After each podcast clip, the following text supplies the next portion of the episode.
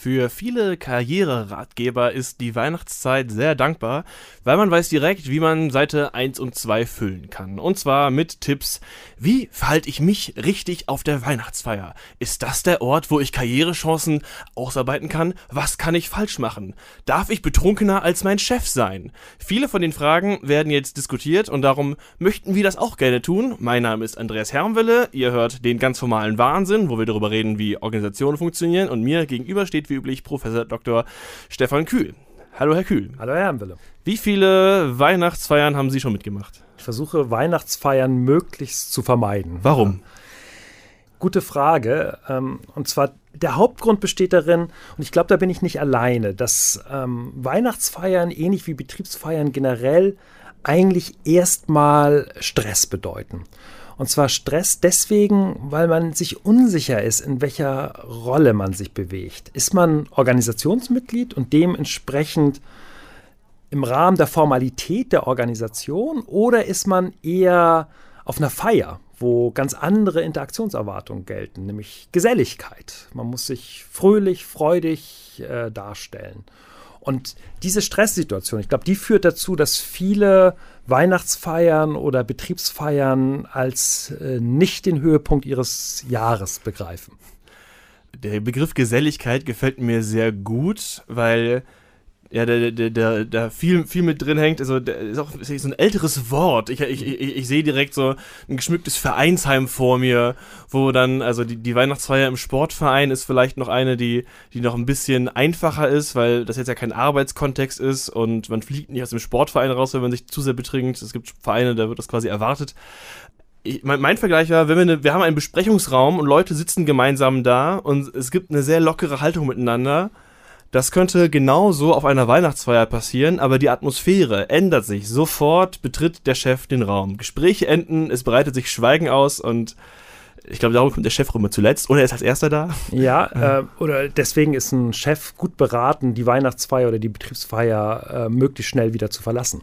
Das ist ähm, aus meiner Sicht, wenn man sich jetzt äh, Betriebsfeiern oder Weihnachtsfeiern anguckt in Organisationen, das das größte Problem, dass der Chef nicht realisiert, dass die Party eigentlich erst beginnt, wenn er oder sie gegangen ist. Und ähm, dementsprechend muss man ein genaues Gespür haben. Man kann auch nicht wegbleiben, weil das würde die Veranstaltung entwerten, würde den Charakter der Organisation rausnehmen.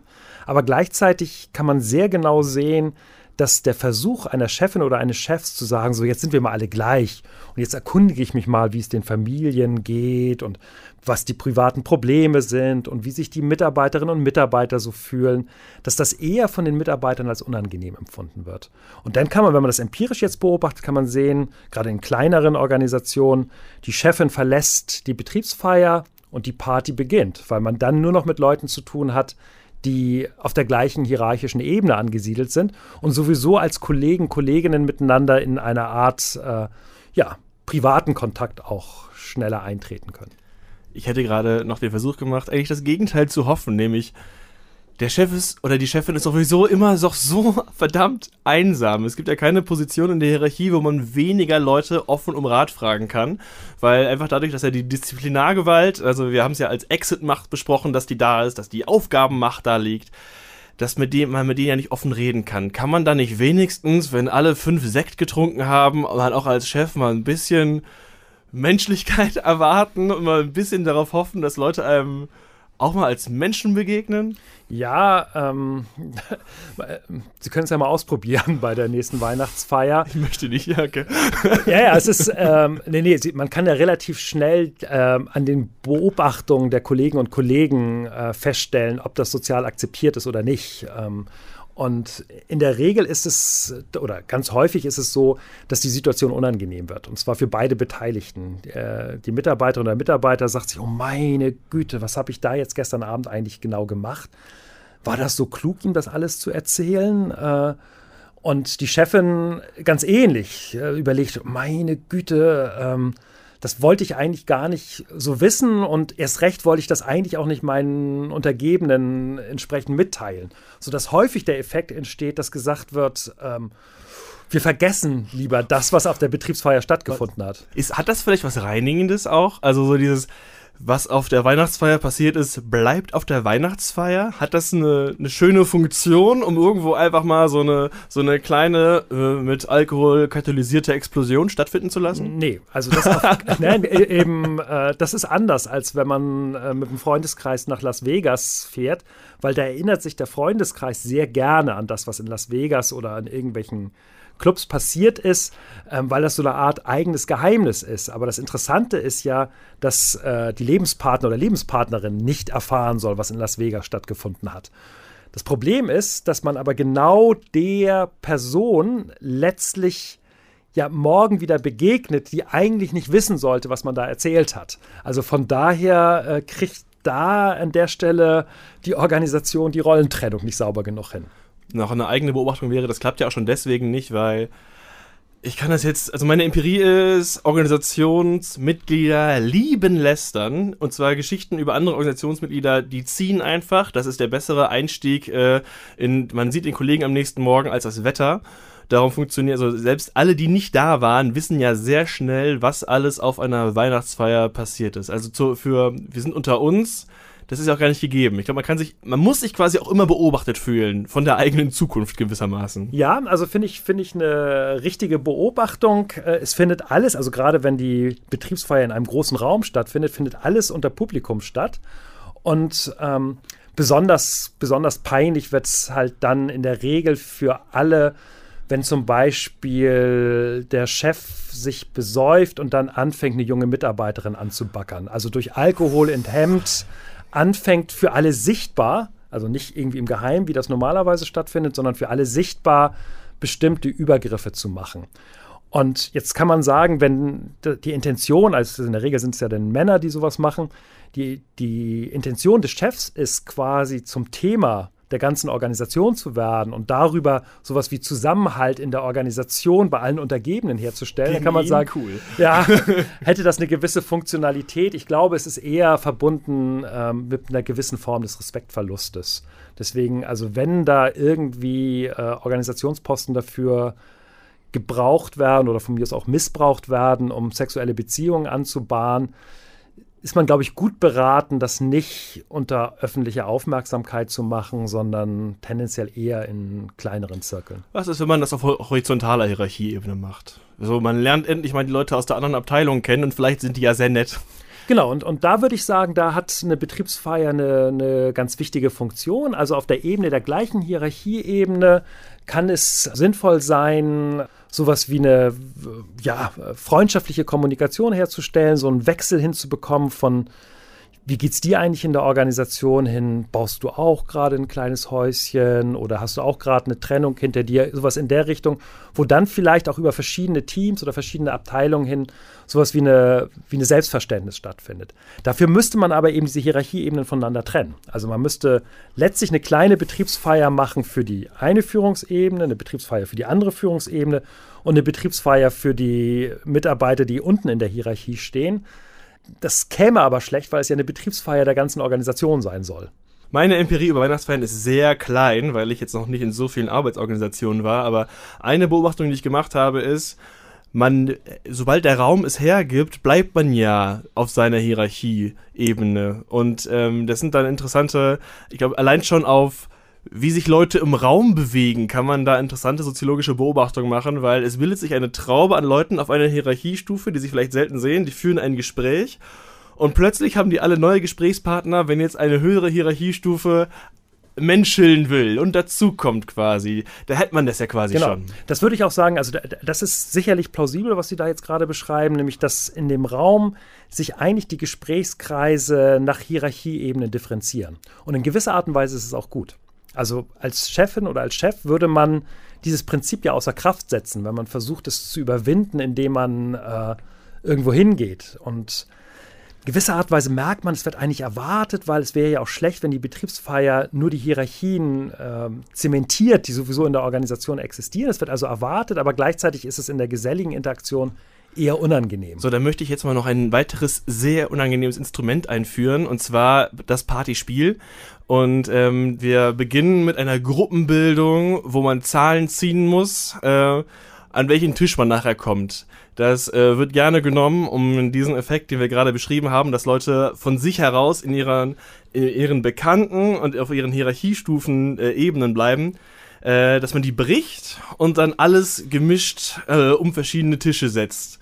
Was passiert dann an diesen Tischen? Wir stellen uns vor, es ist komplett gemischt und Chef sitzt auch mal neben zwei Azubis. Ja, da würde würd ich sagen, also das Erste, was die Organisation machen müsste, ist zu sagen, es ist bezahlte Arbeitszeit, weil natürlich sowohl die Chefs als auch die Azubis dadurch unter massiven Stress gesetzt werden. Und das Zweite ist, ähm, das ist Teil der Formalität der Organisation ähm, es ist nicht gesellig, was da stattfindet, sondern es ist letztlich äh, ähm, der Versuch, äh, Kommunikation innerhalb der Organisation über Hierarchieebenen herzustellen, wo man die Hoffnung hat, dass die Informationen, die da ausgetauscht werden, irgendwie für die Organisation relevant wird.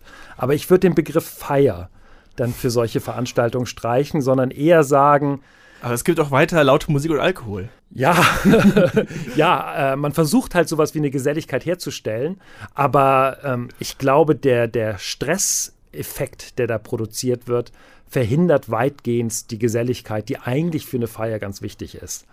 Und meine Wahrnehmung von solchen Konstellationen ist eher ein hohes Maß an Entfremdung und äh, Entfremdung mit was? Äh, Entfremdung von der Feier, die da stattfindet. Also man ist da, aber man hat eigentlich Horror, was da nächstes Jahr stattfindet.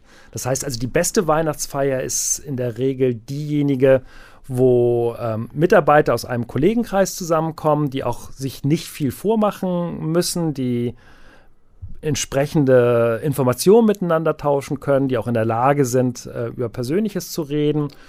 Und äh, die Vorgesetzten machen vielleicht eine freundliche Eröffnung, gehen dann ganz kurz mal rum, verschwinden und lassen die Mitarbeiter ihre Feier machen. Und wenn die sich dann vergnügen, dann hat das, glaube ich, für die Organisation die, die positivsten strukturellen Effekte.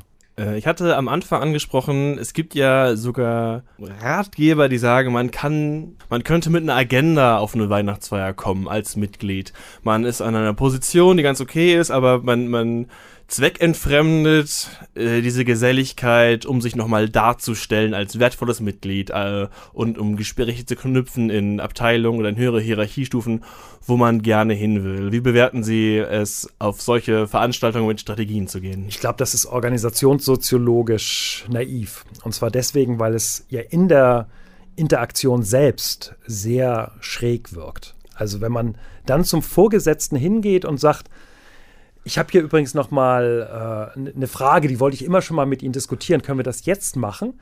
Dann äh, switcht der Vorgesetzte eigentlich in die Erwartungshaltung, wir sind doch hier, um zu feiern. Das ist doch eigentlich Geselligkeit. Das heißt, man läuft eher negativ auf.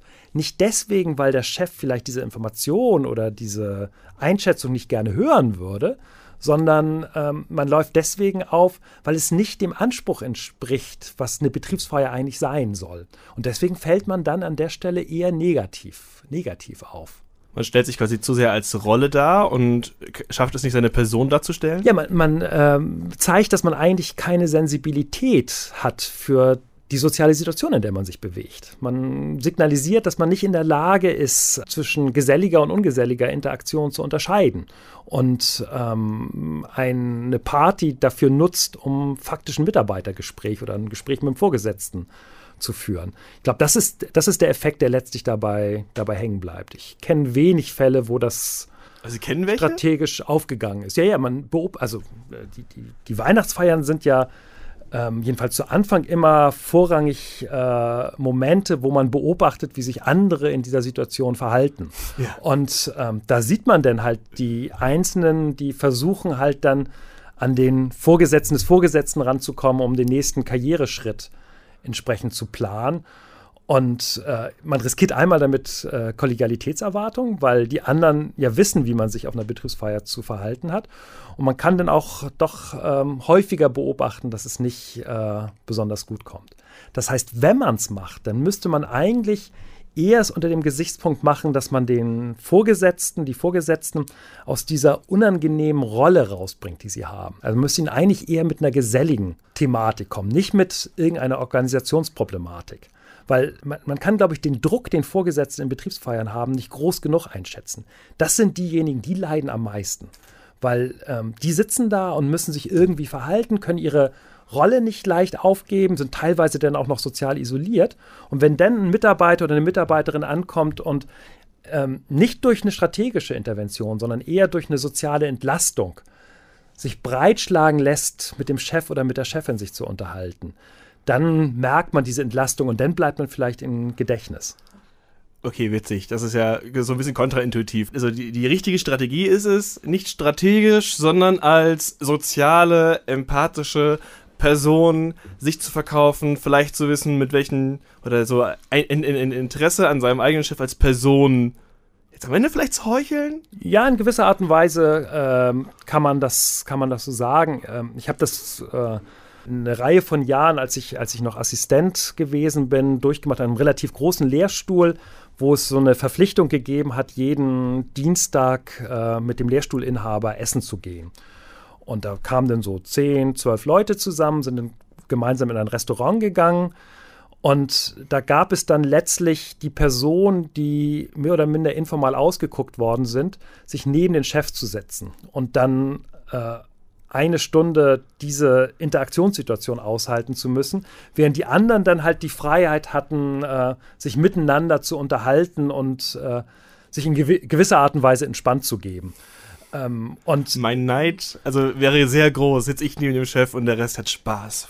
Genau, das muss man dann halt entsprechend rotieren lassen. Also man hat ja als Mitarbeiterin oder als Mitarbeiter auch eine soziale Funktion dem Chef gegenüber. Man muss ja diese Isolation, die Sie ja richtig dargestellt haben, da kann man sagen, Teil des, der Gehaltszahlung äh, bekommt man auch deswegen, um in bestimmten Situationen äh, die Einsamkeit der Chefin oder die Einsamkeit des Chefs zu reduzieren.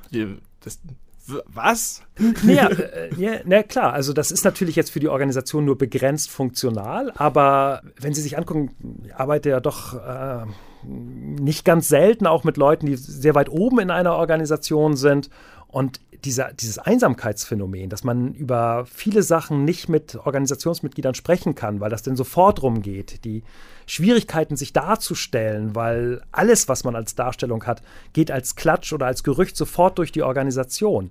Das setzt Personen in sozialen Situationen, in sozialen Interaktionen enorm unter Stress. Und man kann sagen, eine ganz zentrale Funktion von persönlichen Assistenten zum Beispiel oder von engen Stabsmitarbeitern besteht darin, einen Teil dieses sozialen Stresses zu nehmen, weil man mit den Leuten dann halt einen Teil seiner Persönlichkeit zeigen kann, die man ansonsten nicht ohne weiteres nach außen äh, präsentieren kann, weil sonst die ganze Organisation davon begriffen wird. Das heißt, wir nehmen mal wieder Geselligkeit, Weihnachtsfeier als nur ein Beispiel. Ich habe gewissermaßen die Chance, mich als persönlicher Assistent zu bewerben, indem ich diese Arten der Funktionalität erfülle. Ja. Also nicht mit eigenen strategischen oder inhaltlichen Anliegen zu kommen, sondern eher ähm, Vorgesetzten von der Stresssituation der geselligen Interaktion zu befreien, ja. Da waren sehr viele Sachen bei, die ich, glaube ich, gerne vor meiner letzten Weihnachtsfeier gewusst hätte. Wir haben auf jeden Fall gelernt, der Chef verlässt als erster den Raum, ist der Rat von Professor Dr. Stefan Kühl der Universität Bielefeld für die nächste Weihnachtsfeier. Vielen Dank. Ja, ich bedanke mich auch. Und ich schätze mal, ich, ich spreche da äh, auch in Ihrem Namen. Wir wünschen all unseren Hörerinnen und Hörern auf jeden Fall gute Feiertage, äh, ein, ein stressfreies Rauskommen aus der Arbeitsorganisation ähm, und nicht zu viel Stress dann im, im sozialen Kontext Familie und äh, ein angenehmes neues Jahr allen. Ja, von meiner Seite auch. Dann tschüss, bis dann.